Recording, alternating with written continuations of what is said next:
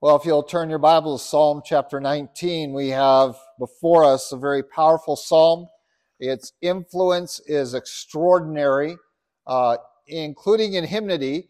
We have it having, in fact, in our course books, we have multiple songs being written out of this one psalm. And so uh, it has an enormous effect. In Psalm 19, uh, also has uh, some extraordinary truth to communicate to us. And we're going to look at that. It's divided into thirds. I, I praying we get through all of this psalm this week. That is my schedule, my plan. Uh, we'll see how that gets accomplished. But we, we have uh, really three divisions. We're going to be talking about uh, the cosmology of the Bible. We're going to be looking at the heavens. We're going to be considering them as they direct our attention to God. It is then going to move from that general revelation to a special revelation, which is the law. And we're going to look at the scriptures and how God uh, doesn't just make us uh, uh, responsible for just recognizing his presence in his creation, but he has come and communicated something to us for our benefit. And then we're going to see the effect of that on his anointed ones, on his people. And we're going to be really uh, going through some of that element. Hopefully, we'll get that far. And the effect of it should be upon us that we walk in righteousness, that there should be both from our witnessing of creation around us and from our understanding of the scriptures that we should be guarding our hearts and lives from sin of various natures and walking in truth and righteousness. This sermon is really not, this is a really bad building. It shouldn't be preached here um, because we're, we need a retractable roof. Open it up, but then we get kind of warm. We're going to be talking about that which we are being sheltered from by this building, and that is the heat and the light of the sun. And that's where the psalmist is going to direct us to. And because that is the witness today of God. And so let's begin there, Psalm 19. We're going to read the entire psalm together. I'll be reading out the New King James Version this morning. God's word declares, with the exception of the title, which I will derive from uh, the Greek Septuagint. For the end, a psalm of David. The heavens declare the glory of God, and the firmament shows his handiwork. Day unto day utters speech, and night unto night reveals knowledge. There is no speech nor language where their voice is not heard. Their line has gone out through all the earth, and their words to the end of the world. In them he has set a tabernacle for the sun, which is like a bridegroom coming out of his chamber, and rejoices like a strong man to run its race. Its rising is from one end of heaven and circuit to the other end, and there is nothing hidden from its heat. The law of the Lord is perfect, converting the soul. The testimony of the Lord is sure, making wise the simple. The statutes of the Lord are right, rejoicing the heart. The commandment of the Lord is pure, enlightening the eyes. The fear of the Lord is clean, enduring forever. The judgments of the Lord are true and righteous altogether. More to be desired are they than gold, yea, than much fine gold. Sweeter also than honey and the honeycomb. Moreover, by them your servant is warned, and in keeping them there is great reward. Who can understand his errors? Cleanse me from secret faults. Keep back your servant also from presumptuous sins. Let them not have dominion over me. Then I shall be blameless, and I shall be innocent of great transgression. Let the words of my mouth and the meditation of my heart be acceptable in your sight, O Lord, my strength and my redeemer. What a powerful psalm. Hopefully, as we read through that, you picked up on several choruses that are in our chorus book, uh, usually focusing on one verse, obviously taking out of context, uh, sometimes over a couple of verses or the theme of these. And so we come to this psalm and we have an objective, and the objective is that we have a source to abandon sin and to walk in righteousness. That's our objective of this psalm. And the psalmist for David is directing us to these elements that we've talked about. They're categorized as general revelation that is available to all men and special revelation, which is the communication of God specifically to his people and to the world through his people. And so in the category of general revelation, we talk about creation around us. And Paul talks about this in Romans 1, that from the creation of the world, um, these things are known. All the attributes of God are clearly seen in creation. When Paul speaks in Athens, he references it again. He goes again and says there's ample evidence that there is a God, that he is a personal being, and that he wants to have a relationship with you. There is evidence of that. He is not far away from any one of us. If we'll simply grope in our darkness for him, he will make his presence known. And so this is general revelation we're talking about. And for the psalmist, he is uh, very possibly at a very early age writing this. Um, this is likely one of his earliest psalms. Um, he spent plenty of time outdoors. He was a shepherd boy, remember, keeping watch over his father's sheep. And so he knew about the courses of the sun and the moon and the stars.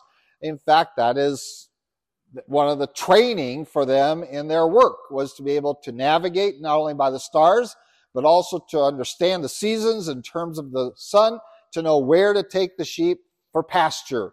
Um, unlike us that would have planted a pasture and, and rotated it and all that, they would have simply shepherded them in a, in a region. And so we come to this with the realization that David has extensive knowledge of this, as did most of the ancients. they didn't wear watches, um, didn't use those. They used the sun. They knew, understood what time it was by its passage across the, the heavens. Uh, they traveled not by maps largely, but by the stars. And we saw that with the Magi at the coming of Christ, even. And so this was a very important and very basic knowledge that all men possessed in the ancient world. And we have lost track of that because we have calendars and clocks and phones, and we look down instead of up to see what's going on. When God instructs us to look up, look up. The heavens declare the glory of God, and the firmament shows his handiwork. So David directs our attention to the sky. Look up. Look up to the heavens. Let's start there. Um, this is something that all of us have an experience with. We try, like I said, many of us try to hide from that. Um, but this is the reality of what makes life on earth. And so we find if we look up into the heavens and we consider something, as we look up, uh, we see the handiwork of God, that His work is accomplished there um, before us. It is evidence there. It is far beyond the works of men. It is far beyond happen chance. It is far beyond all of that. And so we are called to investigate it. The invitation is not to ignore it, take it for granted, or to um, manipulate it through fairy tales and what's falsely called science. And so rather that we are to acknowledge that this is a divine evidence. It is far beyond man to understand. It is far beyond man to control. It is far beyond man to manipulate. Uh, consider the heavens. So let's turn our attention there. Um, for certainly this evidence is something about God to us. This is God's glory. It is not something we can change, although one man did on one occasion, we're going to talk about here shortly. And so the first thing he tells us about the work up there, he's going to really focus on just the sun. Out of all the things available to him in the heavens, he is going to focus his attention on a single element that's sufficient for his task today because he wants to move on to the law. And so I'm going to try to obey David and hold the same succinctness and try to say what's sufficient to this passage so we can move on to the next portion of it. Because truly we could spend several weeks just on these first few verses about the cosmology of Scripture, and I'm very tempted to do so. And so I'm going to exercise a lot of self control this morning, I hope.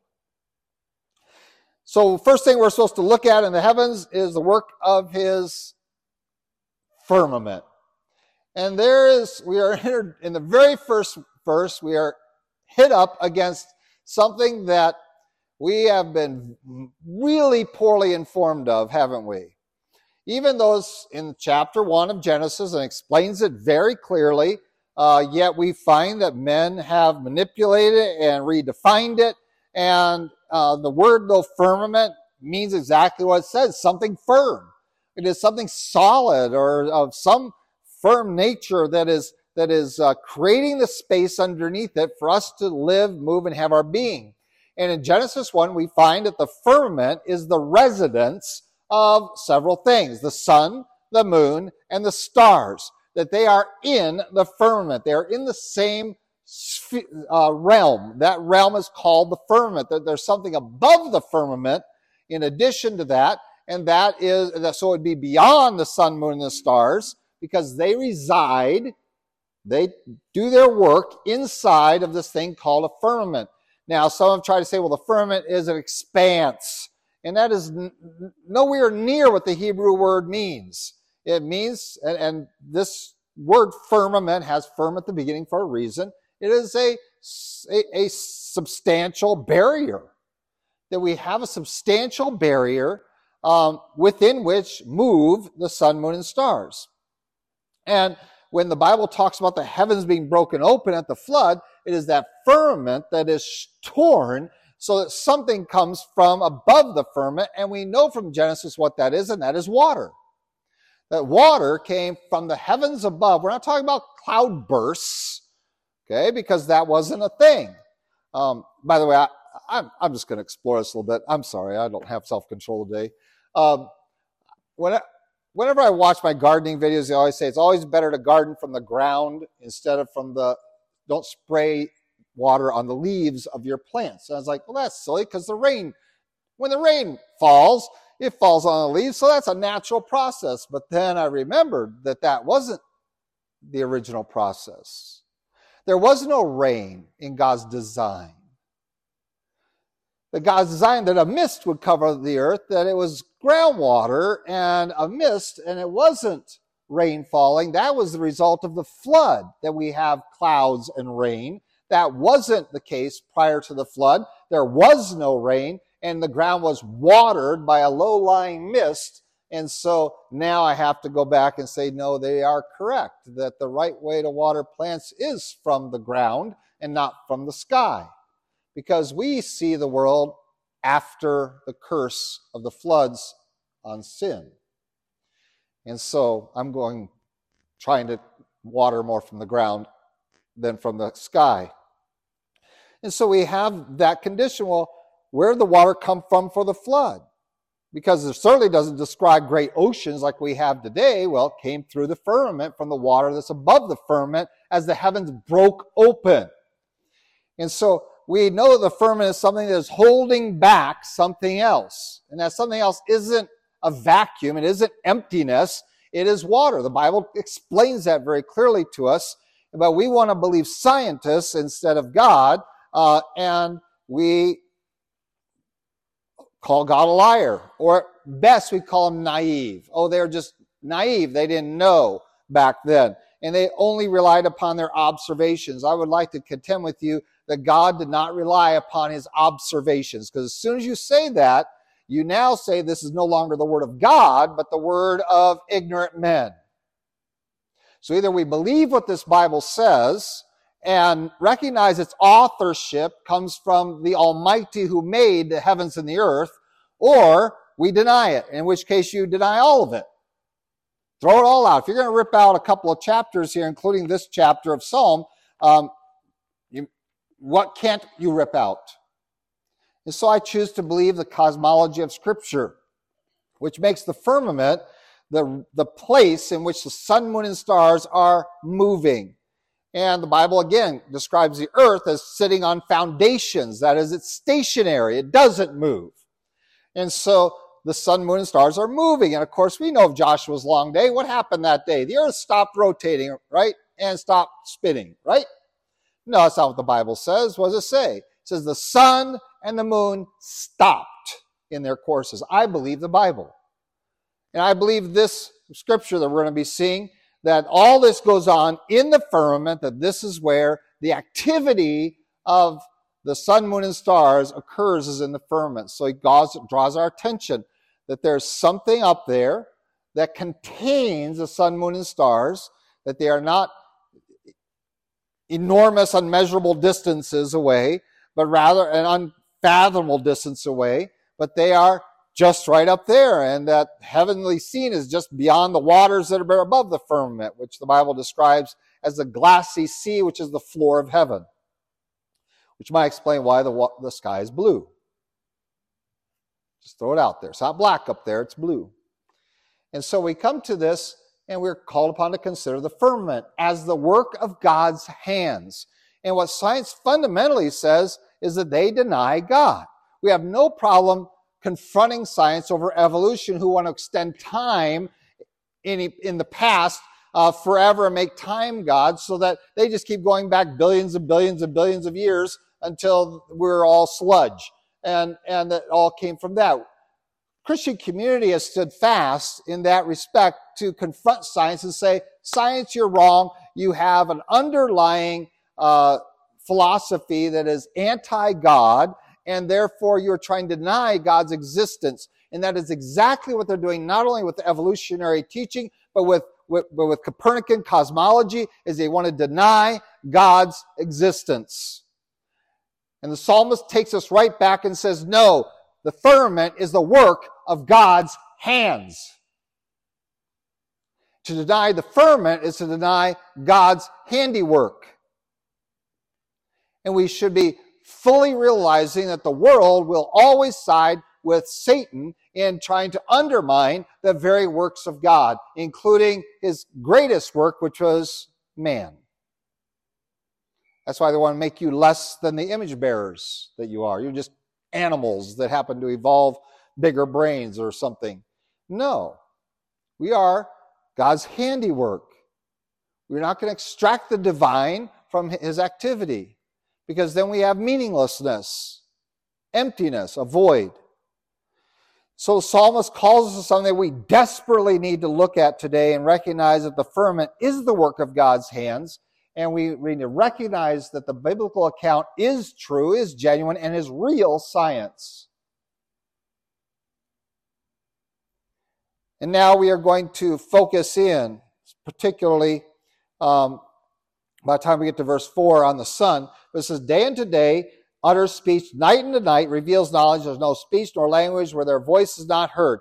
Everyone on earth gets to observe the sun, moon, and the stars. What's going on in the firmament is accessible to everyone. There's not an elite group that have a better understanding of it than all of us.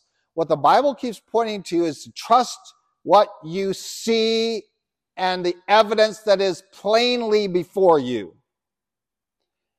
And that is a very powerful, there's a, there's a kind of science, there's a name for that, um, where we measure things not by mathematical uh, theory, but by observable activity.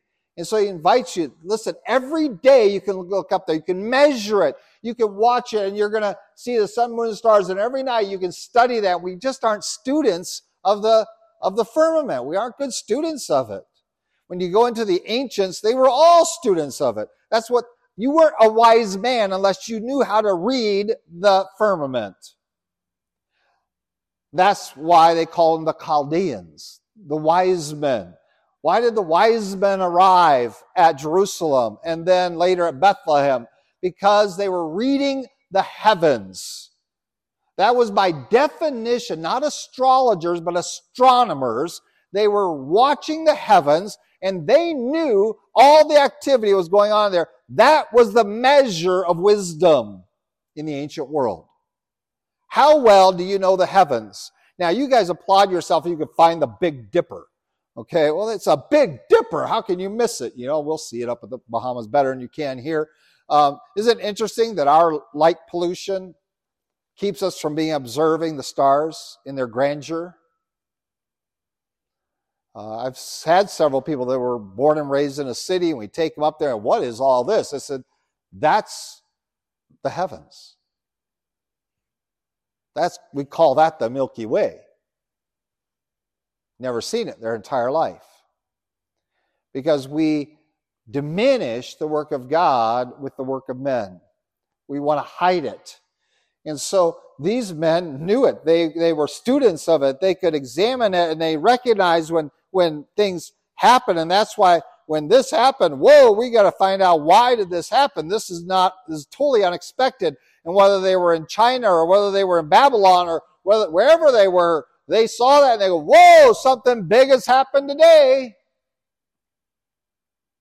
Because this is the activity of God, not the activity of man going up in the heavens.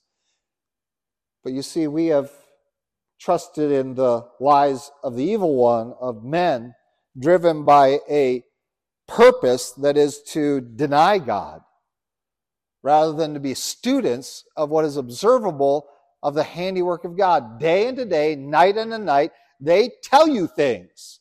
And we are completely ignorant of it, or largely ignorant of it. We'd be fortunate if we could find the North Star, the Big Dipper, and a few other things. And, and that's tragic. Bible says you're fools. David would have been laughing at you, said, You don't even know how the heavens are laid out? No wonder. You know what they would call you? Lost. They would call you lost, a fool, because you can't look up and find where you are and know what direction to go. That's called a lost person. When you don't know where you are, you don't know what direction to go.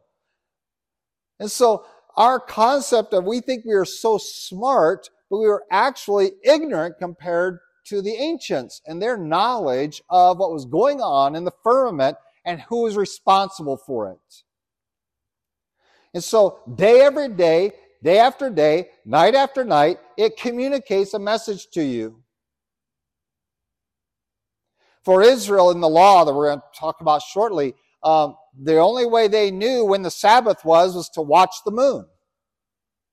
Until they saw a bright, shining full moon, they didn't know when the next Sabbath. Now, that's the moon. This is a new moon. We're going to have a new moon Sabbath. Okay, seven days from now is the Sabbath. It wasn't a Saturday. Our Gregorian calendar has nothing to do with the moon. It is a solar calendar. Um, and it's not even a very good one at that compared to some things. But we have a lunar thing. You had to look up. Oh, let's see. No, it's a few days. So before the new moon. New moon, now I start counting days. So I know when the Sabbath is. And I have to count those moons and I have to keep track of them so that I know when to offer my sacrifices and when to celebrate my feasts and when to plant my seed and when to harvest my seed. I have to know those things. And we call ourselves the sophisticated ones with greater knowledge, and we don't even know any of that. And so, but it keeps talking. No one's listening, but the heavens keep talking. They haven't ceased in their activity. We have turned from looking at them to doing this and looking at science books and claim to be smart when really we are showing our ignorance because we cannot go outside and look and know what hour it is. We cannot go outside at night and know which direction is which. But it keeps talking. It keeps talking. Everyone has heard it. There's no speech nor language where their voice is not heard. It doesn't matter what culture you are part of, doesn't matter what language you speak, doesn't matter anything about your family history, your, your societal history, doesn't matter any of that.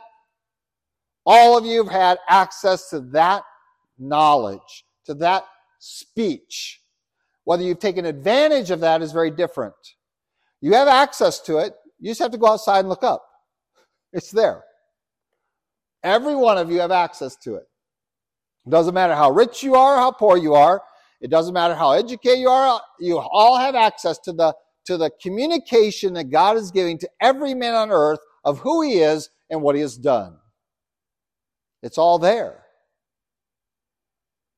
When we celebrate Christ's birth on September 11th, you say, well, how do you know that? Because the Bible gives us a heavenly description of the, of the specifically the moon and the stars of exactly their alignment when Christ was born. That's in Revelation chapter 12. And we can go through, and if we had any concept, we could identify that, which we can. And you say, well, thanks to computers, um, because computers are smarter than us now, right? We don't know these things. We can't do those things, but we should be able to. And so we know when that happened. And the ancients would have known it because it was such a rare event. They speak, they just keep speaking. They keep uttering to all people the fact that there's a God, that He has done great works, and that He is active today. And that alone should unnerve us. And that's what people want to you to be ignorant of. They don't want you to believe that there is a God, that He has done great works, and that He is active today. Because now you have to be answerable to Him, don't you? Because you're His creature. Because if He's done all of that in the firmament, He's also keeping us alive, and we are answerable to Him, as we'll see. So, yes, I believe that the sun, moon, and stars are in the same place because the Bible says so, that they are in a firmament, that above them is water, and below them is a expanse that, and then there's land and water. This is how the Bible describes it very clearly. Well, let's pick on one thing. One thing, and that is, He has set a tabernacle for the sun. And so all the world has gotten this. At the end of verse 4, it says, He has set a tabernacle. The word tabernacle is a tent. What is the purpose of a tent? Uh, I would like to say we're going camping, but we're really not going camping. We're, we're clamping, right? Is that what it's called? Clamping? Glamping. Glamping. Sorry, clamping. Glamping, because they're not even going to live in a tent. They're going to be in cabins, which are pretty permanent fixtures. Uh, a tent is a portable residence. It implies that it's moving. Is the earth in a tent? Is it a tabernacle? No, it is a footstool of God, the Bible describes. It is set on its four foundations, the Bible describes. It is established that way. What is in a tabernacle, what is in a chariot, what is moving is the sun. And so it says it's set a tabernacle or a residence place for the sun. Verse 5, which is like a bridegroom coming out of his chamber. We have two descriptions and rejoices like a strong man to run its race. We have two descriptions. One is a bridegroom, and the idea is that the bridegroom, uh, we don't often do this very much, we kind of still do it. Uh, the bridegroom would travel, and there would be a great parade in the ancient world where the bridegroom would go to get his bride from their his that family and bring it into back home to his family and it was a substantial event. Uh, Song of Songs, the Canticles describes that for us a little bit. And so he goes out, and the bridegroom, with great fanfare, is going to go out. And so he's going to get his fanciest little thing to bring his bride home in. Uh, it's going to be carried by his servants or drawn by his horses or donkeys, whatever.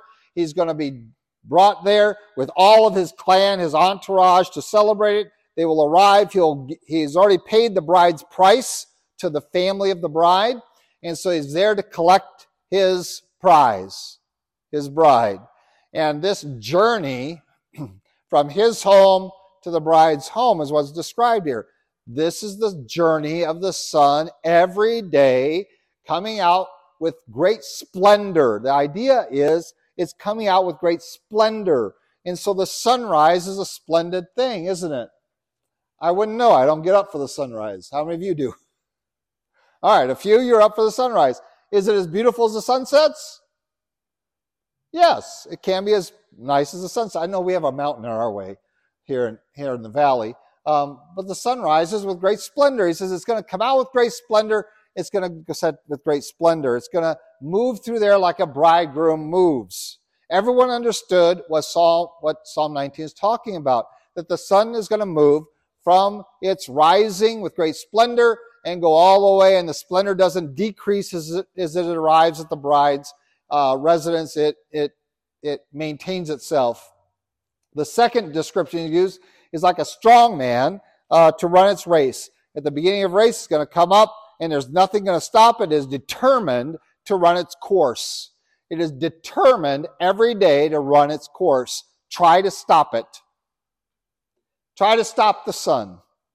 It is determined to run its course. in all of history, only one man really has been able to stop the sun. on behalf of another man, it was moved backwards a little bit. Those two events in God's words are so significant um, that demand your attention, which is why the Babylonians showed up at Hezekiah's door saying, Whoa, who are you? And tell us about your God. It is why in Joshua's long day it established Joshua in the land of the promise for Israel and in the eyes of the people. That God would listen to a man's prayer and stop the sun and the moon in its course. And those are the only two times every other day it is determined, just like a man getting ready to run a race, a strong man, he's going to, with great determination, he's going to complete his course. He's going to do his circuit, his lap, if you will. And yes, while we see the rising and setting, um, it, it's necessarily, they say, well, if it, we're not moving, it's moving. Well, yes, it's moving. In its circuit, a circuit is a circle generally, or at least a, a regular route. And so we can track the route of that. And, and we should be able to recognize that. And the ancients knew that route. They knew how it moved across the horizon uh, uh, vertically as well as horizontally. They knew that route. Even in the book of Enoch, it describes it very clearly and describes it broken up into 12 windows, he says, and which we would call months.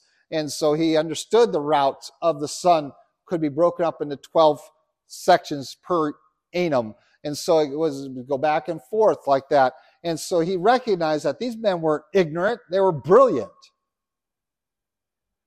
And it was all based upon what they could observe and study of God's creation, not from Google.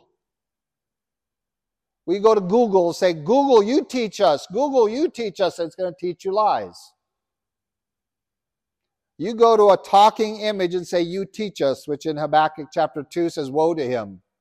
Woe to him who goes to the talking image and says, You teach us. Think about that that Habakkuk has placed a woe upon you for going to a talking picture and asking them to teach you when you have the entire firmament above you that you are completely ignorant of and refuse to let it teach you. Verse 6 says, Its rising is from one end of heaven and circuit to the other, and there is nothing hidden from its heat. And this exposure is what the psalmist wants to talk about and really link it to the law of the Lord. That nothing can be hidden from the heat of the God, of the sun in the firmament.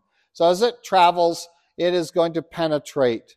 It is going to uh, envelop the whole world. And so as it moves over its circuit, the whole world is exposed to its light on a regular basis. And we have that expectation and that it heats the world. Now, I know you think I can hide from it underground, um, but the fact is, without the heat of the sun, that becomes a very, just becomes a grave.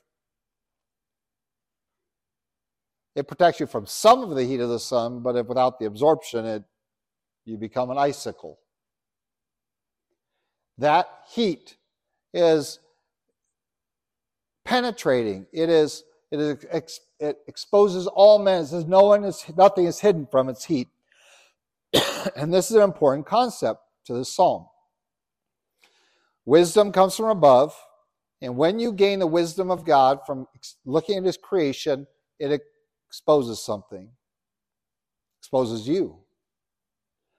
Because in the everything, nothing, I'm sorry, in the nothing that's there includes you.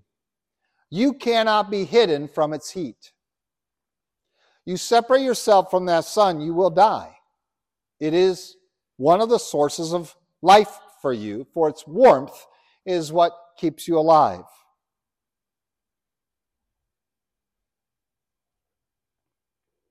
And that exposes your vulnerability and your smallness. That you are completely dependent upon the handiwork of God in the firmament you have no control over for life. Well, that's general revelation. Now it's going to drive us in the middle section of the psalm. And it seems like it changes course very, very quickly. It's like he just gave up on that and now he's going to switch to this. But this is a very careful development. Now we're going to go to the law of the Lord. So you have the firmament, you have the heavens declaring God, the glory of God, and that's general revelation for all men. Now, God says, if that is not sufficient for you, if you are so foolish that you won't look up and see my work and glorify me and serve me and humble yourself before me, then I will come and I will give you even something more personal. I will give you more information. That information is in the Old Testament and it's called the law. And so we have this treatise here for five or six verse, six verses, uh, well, five verses that really focus in on that element. The law of the Lord is perfect. And I'm going to read these in in uh, series, not in parallels. So here we go. The law of the Lord is perfect. The statutes of the Lord are right. The fear of the Lord is clean. Uh, the judgments of the Lord are true. You see that? The commandment of the Lord is pure. All of it. We have this series, and now we have the parallel part of it that are going to be what the effect is. But please notice that repetitively, six times, he's going to share that God has communicated to you his law. Now, Paul again in Romans says, What's the purpose of the law? It's to teach us something. What is it to teach us? Is to teach us that God is holy and we are not. God is perfect, we are sinners. That's the purpose of the law. That's why Israel was trained. That's why all of us need to be trained in. That's why when I study and memorize the Ten Commandments, that I realize I don't keep these very well. In fact, I don't keep any of them really. If you get to Jesus' statement that if you hate your somebody, that you're guilty of murder, that if you lust after someone, you're guilty of adultery, and that covetousness is idolatry. Wow. Okay, I'm guilty, guilty, guilty, guilty, guilty. And so God is communicating. Just as I look into the heavens and say, I am small and God is great, and I need to humble myself before him and seek his ways and not my own. So also I come to law and I conclude God is holy and I am a sinner. And I'm going to have to humble myself to him or I am doomed. Just as I am doomed without the sun, I am doomed without God's intervention for my sin. The law exposes that. And we might say, I don't like that. I don't, that's why I don't like the law. I don't, I don't want there to be a law. I want to make my own laws. And that's what our world is trying to do. We are trying to say that, oh, there's no law of gender. There's no law. That's natural law. There is no right and wrong that there is, oh, it's just right for you and or wrong for you. You can't force that on anybody else because we don't want to surrender ourselves to the God who has made everything, who is holy, holy, holy.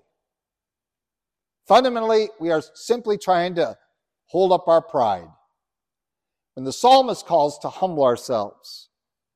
And so once we recognize that the law is perfect and pure and good and, and everything of value is there, it's sure, it's, there's a confidence, there's rightness, uh, we, we just, it endures, it doesn't change. Um, oh, that we would recognize the great value of the law. It was not given to hurt man, it was given to ultimately help man, because if we do not acknowledge our sin, we will never bend our knee to God. And so there should be in our lives, somewhere in our experience, and hopefully once it starts, it doesn't leave us, a tenderness to the law to say, I have sinned. Please forgive me. I need somehow to remove that sin. And you can't do it yourself.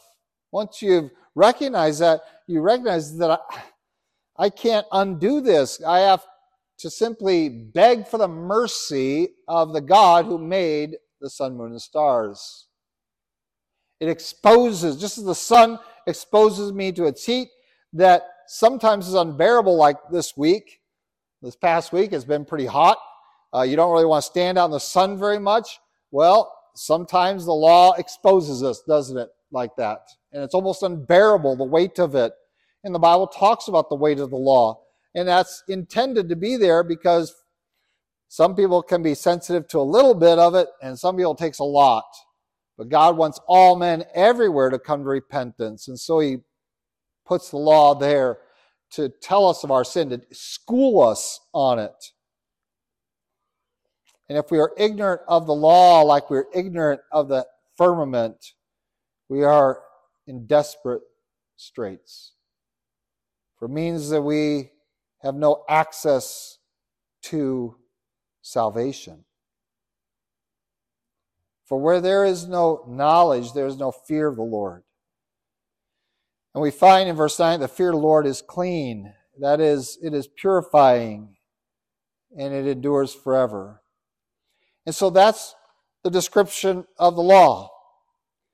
That we want to denigrate and say, oh no, Christ completed the law for us, which is a very important principle. He doesn't destroy the law, He completes the law, He fulfills it for us because there's no way I could fulfill the law, but He can and did on my behalf.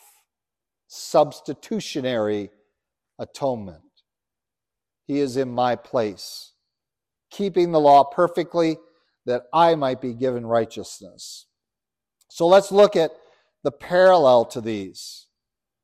Now that we've seen how wonderful the law is, let's look at what it does. In verse 7, converting the soul, making wise the simple. Verse 8, rejoicing the heart, enlightening the eyes. Verse 9, enduring forever, true and righteous altogether. This is the effect of the law on mankind. Don't we dare speak evil of it, for its purpose is very clear. I want every sinner to know that they are lawless. They are violators of the law, whether it's the law of men, but ultimately it's the law of God. And so I want to confront them and say, hey, you know, the Bible says this, and and they all want to redefine it. Oh, I don't think. I, no, the Bible says that. You take the name of the Lord your God in vain, God will not hold you guiltless. You are guilty if you take the name of the Lord your God in vain. Even in your Christian slang profanity. Right? Ooh, that was too close, Pastor. Don't stomp on my toes. You know, we have our Christian slang profanity. You know, instead of saying God, we say gosh. Uh, and we even add Almighty and think that's okay because we all know who's there's only one Almighty, and that's God Himself. We replace one letter with one sound, and we think we're okay. We're not profaning His name. We leave off one syllable and we think we're okay. We can say Jesus, but not Jesus. No, these are just profane, just slang profanity. And so the law condemns us. And we are called then to what? To be saved, to be made wise, to be clean, to be enlightened, to be rejoicing, to be enduring, to be true and righteous. The law's purpose in condemning us isn't mean spirited. And sometimes we get that idea. And that's why when someone wants to confront us about doing something wrong, oh, you're being mean to me by calling me out for my sin. No. The purpose is beneficial. Because if you're not called out for your error, you will perpetuate in it, and the end result of that is eternal death you lack God's favor. Do you really want to live your whole life without God's favor? I don't want you to live your life without God's favor. Well, how can I get you to gain God's favor? Well, you have to recognize there's things in your life that don't belong there that are prohibiting God from favoring you.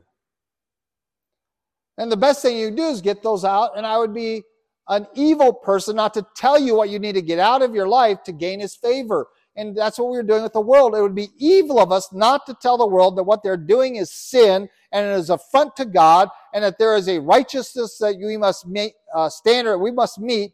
And if we don't meet that standard, we're doomed. It would be horribly selfish not to tell them that. They'll get mad at me. But my intent isn't to harm them, my intent is to help them, to avoid punishment by showing them their sin. This is the value of the law. Now, do I try to earn salvation by keeping the law? No. That's what the Judaizers do. The legalists do that. I recognize the need for the law is to instruct me in what holiness is and what it isn't, so that I recognize where I am weak that, and where I am being a fool, where I am being selfish, where I'm being in sin. We're going to talk about two different kinds of sin the last half, last third of this chapter. And so we're called from the law to that, and it's our salvation. And so we go through this progression. It converts the soul, and that is that whole idea of it's a Hebrew word that becomes almost similar to the whole idea of being born again. Uh, converting is to restore the soul. And David's going to use this in another psalm where he's going to ask for restoration. I want to be made new again. In Jesus' words, born again. I want to be made new.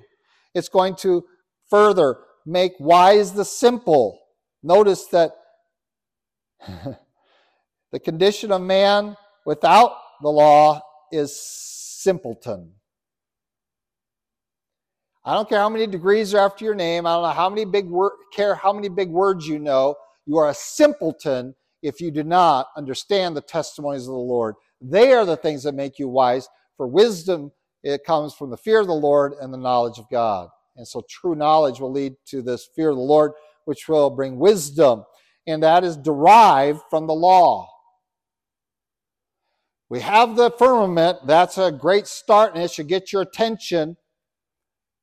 The world doesn't want you to look at the firmament. The world wants you to look at your device and ignore all the screaming that is going on by the sun, moon, and stars every day.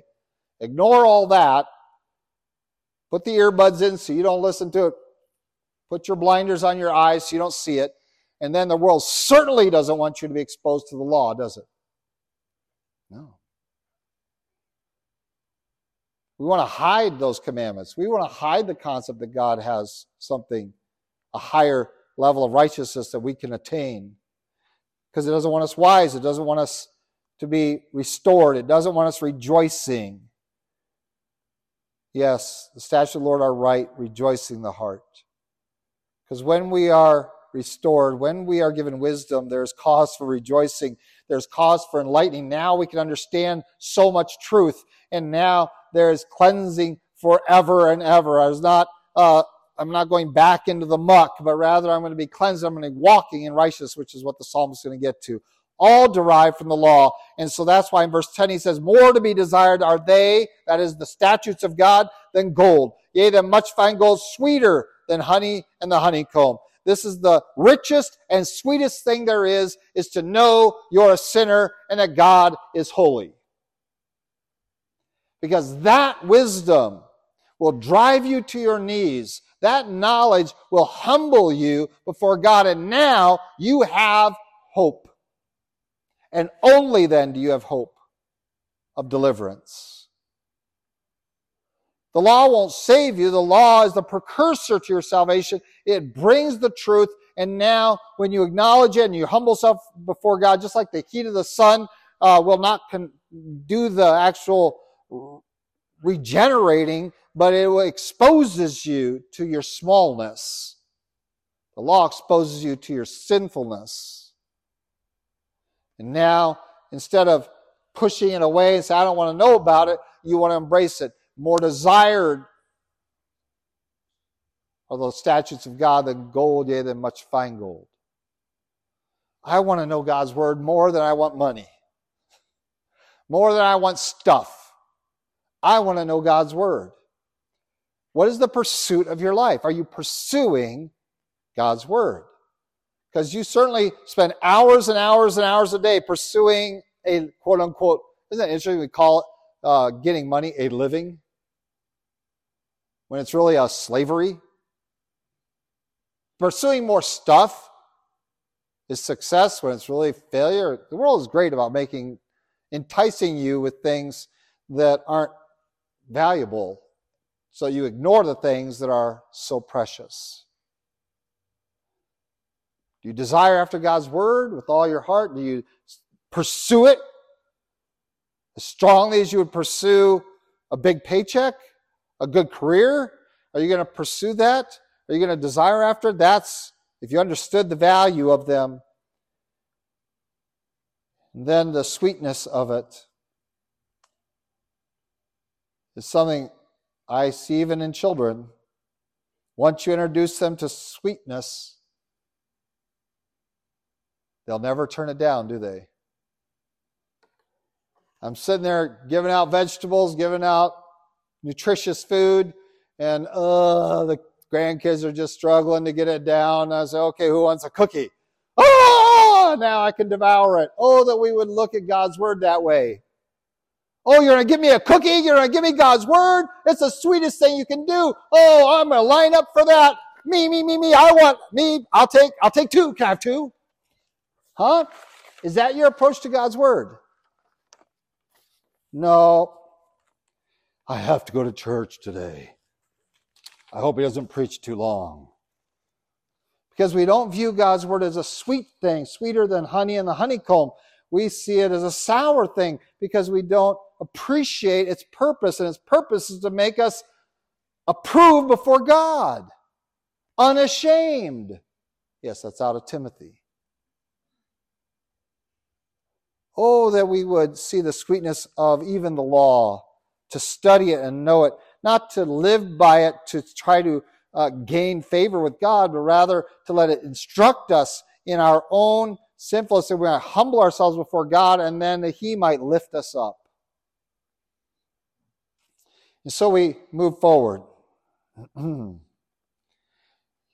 Verse 11 Moreover, by them your servant is warned, and in keeping them there is great reward.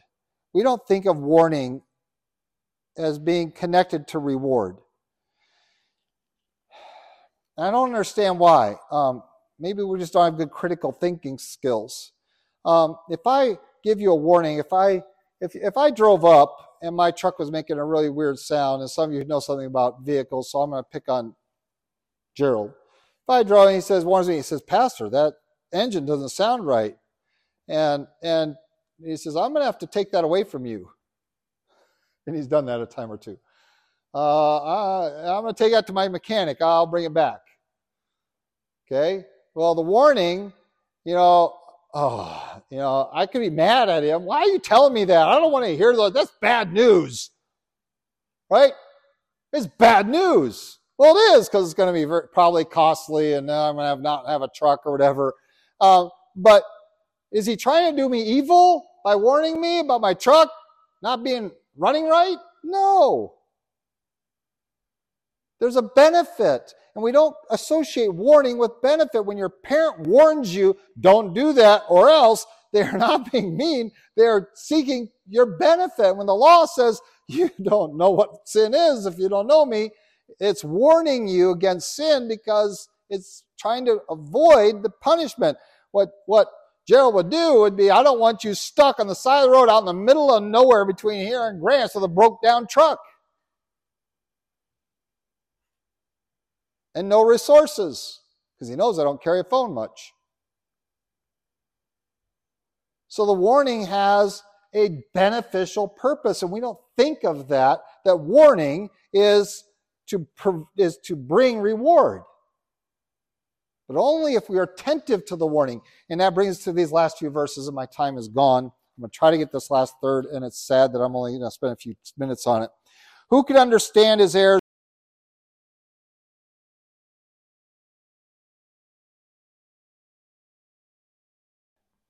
You want to have the words of your mouth be acceptable in God's sight? You want the meditations of your heart be acceptable in God's sight? It has a prerequisite. You have to know God's word and humble yourself before it and seek his face. Don't be like the Israelites who come to the temple to do all the sacrificing when they know that they are disobeying God the rest of the week and think that somehow God is going to approve of their sacrifice. He says, Your sacrifices I hate, God tells them. I hate them. I hate your offerings. I hate it all. Why? Because you give it from a false heart. Because you don't serve me every day. You only come and do this religious thing, and then you do whatever you want for the rest of your life. And he says, That I hate. And so I despise your offerings. I despise your sacrifice. The psalmist doesn't want his praises to be rejected by God. He wants them to be acceptable to God. And so he comes to God and says, I have to do it according to your word. And I have to walk in blamelessness and innocence. I have to humble myself before your law. I have to bend before the God who made the firmament. Then I can praise him. How dare we think that our praise to God, no matter how eloquently we speak or sing, is acceptable to God without obedience in the heart and in the life. That, and obedience not to what we think God demands, but what truly God demands. And that requires something of you. You have to know God's word. And this is all directed to the Lord, our strength and our Redeemer. That He is the one who is going to purchase us. Let's pray. Lord God, we do thank you for your love for us. We have not done justice to this text today, but you have uh, struck us with its truth. And we pray that we might be more attentive to your created order and acknowledge you and pursue a knowledge of this world that is evidence of you and not against you. And Lord, we pray we might pursue your word and know it better. Help us, Lord. There are so many distractions of this world, so many shortcuts that we are called and invited to take. Instead of just struggling with your word and reading it and meditating on it and studying it, Lord, help us to guard our time and attention that we might pursue your truth. But Lord, not to elevate ourselves, but to humble ourselves. We might walk in your righteousness. We know that we cannot do it of our own strength. We pray for your help. For you are our God, our strength, and our Redeemer. And it's in your name we pray. Amen.